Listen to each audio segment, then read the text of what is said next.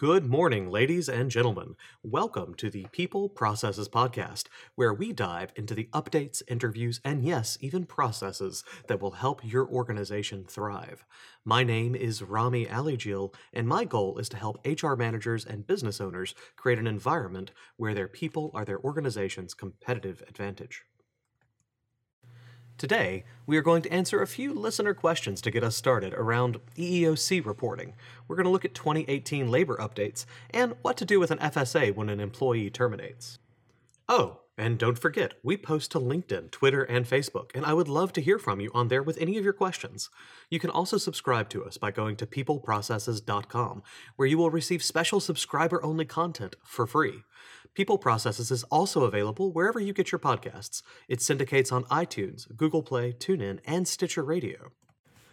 So, first up, our question about gender reporting and the EEO1 survey. So, here was the question we got How do we report gender neutral employees for EEO1 reporting? This is a complicated one.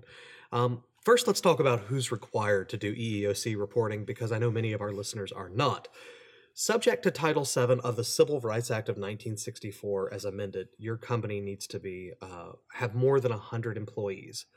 Uh, you also could have fewer than 100 employees if the company is owned by or uh, corporately affiliated with another company uh, and the entire enterprise employs a total of 100 or more employees. Uh, finally, federal government prime subcontractors and contractors, uh, which are subject to the Executive Order 11246 with 50 or more employees, and have a prime contract or a first tier subcontract amounting to $50,000. All three of those, 100 or more employees, part of an organization or corporate affiliation that has more than 100 employees, or a federal uh, prime contractor or subcontractor doing more than $50,000 of business with more than 50 employees, you all have to do EEOC reporting. So, self identification is the quick and short answer. It's the preferred method of identifying the gender information necessary for the EEO1 report, and employees should be reported as the sex with which they identify. If the employee declines to self identify, employers may reasonably use other available employment records or observations to determine the most appropriate sex determination. However, the situation remains that the only choices on the EEO1 are for male or female. Until the EEOC addresses another gender or non binary option, employers are simply required to report all employees as either male or female, even when an employee chooses not to identify as one of the two genders. Uh, just as a reminder, EEO1 reporting for calendar year 2017 must be filed by March 31, 2018, and must include information on each employee's race, gender, and job category. So that's the quick and short summary. I, I wish I had a better answer for you, but there's just no spot on the form, and the EEOC hasn't updated it, so you just got to pick one. now, our next question is about the transfer of flex, flexible spending accounts on employment termination. So here's the question Can an employee who terminates employment but still has money in his or her flexible savings account, HFSA, continue to use it for claims? Or could that be money be rolled over into his health savings account with his new employer? This is a good question. People get HSAs, FSAs, MSAs confused all the time. IRS Code Section 125, regulations uh, governing health flexible spending accounts, do not permit disbursements, transfers, or rollovers, period. Uh, FSA contributions can only be used to reimburse eligible expenses incurred while the employee is covered during the plan year, including any grace period or carryover period if the particular employer's uh, FSA plan includes one of those provisions. If the employee terminates, his or her FSA coverage period ends unless COBRA continuation coverage is elected. For instance, if the plan year begins January 1, your employee's last day of termination is June 30th, he may submit claims for eligible expenses incurred between July, January 1 and, and June 30th, no other time. If, however, he elects COBRA to continue making FSA contributions, it'll be on an after tax basis at that point he may continue to incur claims eligible for reimbursement. In summary, unused uh, FSA contributions cannot be cashed out or roll over to an HSA, period. That money is sacrificed. Okay. Now, our last question of the day uh, is a very generic one, and I don't have much information about the asker, so I'm going to kind of do a little guessing here. The question is We are in the process of revising our employee handbook.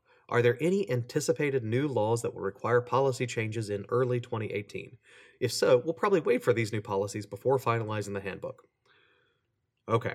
There's yes, there's there's a lot and there's always going to be. So it's not easy to predict changes to laws or regulations, particularly when there has been a lot of activity in the courts and in Washington recently.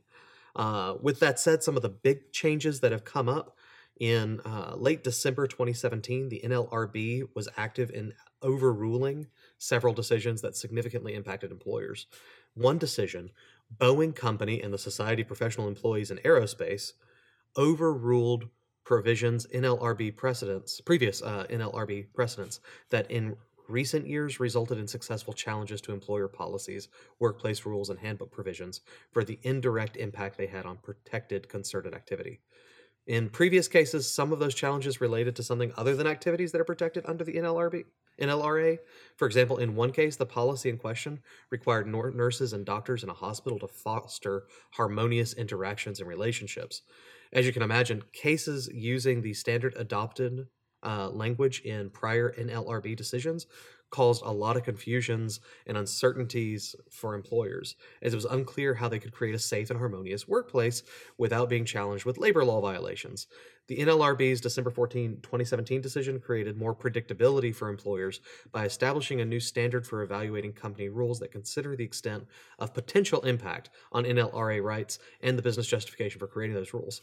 To help employers make sense of the new standards, the NLRB published three categories of rules and how they would be analyzed or interpreted by the NLRB in future cases. There are examples on their website as well. Uh, this decision may provide a good opportunity for reevaluation of your handbook provisions and other employer practices and make some updates. I recommend you work with counsel or an HR advisor to help analyze any new provisions using the standards established in that case. Uh, again, that December 14th, 2017 decision just changed the overall structure of a lot of handbooks that have to deal with uh, labor and creating happy workforces, which pretty much all of ours do. So I would say, yeah, there's a ton going on. It's time to take a look. Uh, they've given us enough guidance to work with. Separate from that, there are, of course, tons of specific state changes that have been going on from minimum wage and uh, labor protection and uh, questions you can ask during interviews and non discrimination issues. There's just tons going on. This takes us to a broader topic, which we'll be getting into in some of the other episodes. The key with processes around your human resources is that they provide the ability to continually update and get better. You can't just make a handbook and then not look at it for three years. Uh, a lot of our clients have five to seven updates in a handbook in any given year just to maintain compliance. So you need a system that alerts you when these changes are made, allows you to update the handbook itself or any other you know required documentation and distribute it rapidly to your employees. And i know that's a, a big step. We're going to get more and more into the actual processes that you need to set up in your organization to um, make that a seamless and and doable thing so that hr managers and business owners don't have to get dragged down by this stuff uh, in future episodes. But this first episode, we wanted to just dive into some questions to show kind of the information that we can help you guys uh, answer quickly. I hope this has been a little helpful. Uh, if you guys submit questions or ladies, and and there are um, you know broad questions like this, I'm just going to kind of rant for a little bit. Um, because I don't know enough to really answer you. If you provide more information during your questioning, I'd sure appreciate it. What kind of organization you are, how many employees you have, what state you're in. That's going to really help me. Also, maybe the last time you updated your handbook, that's always a good thing to know. So it can help me kind of tell where your changes need to be. Thank you for tuning in to People Processes Podcast. My name is Rami Alijil, and I appreciate the time you spend uh, looking at this information, listening, and investing in your people. I hope you go have an amazing week. You get all your work done. And if there's anything we can do to help you, contact us at peopleprocesses.com. Follow us on Facebook, Twitter, Instagram, LinkedIn. I'd love to hear from you.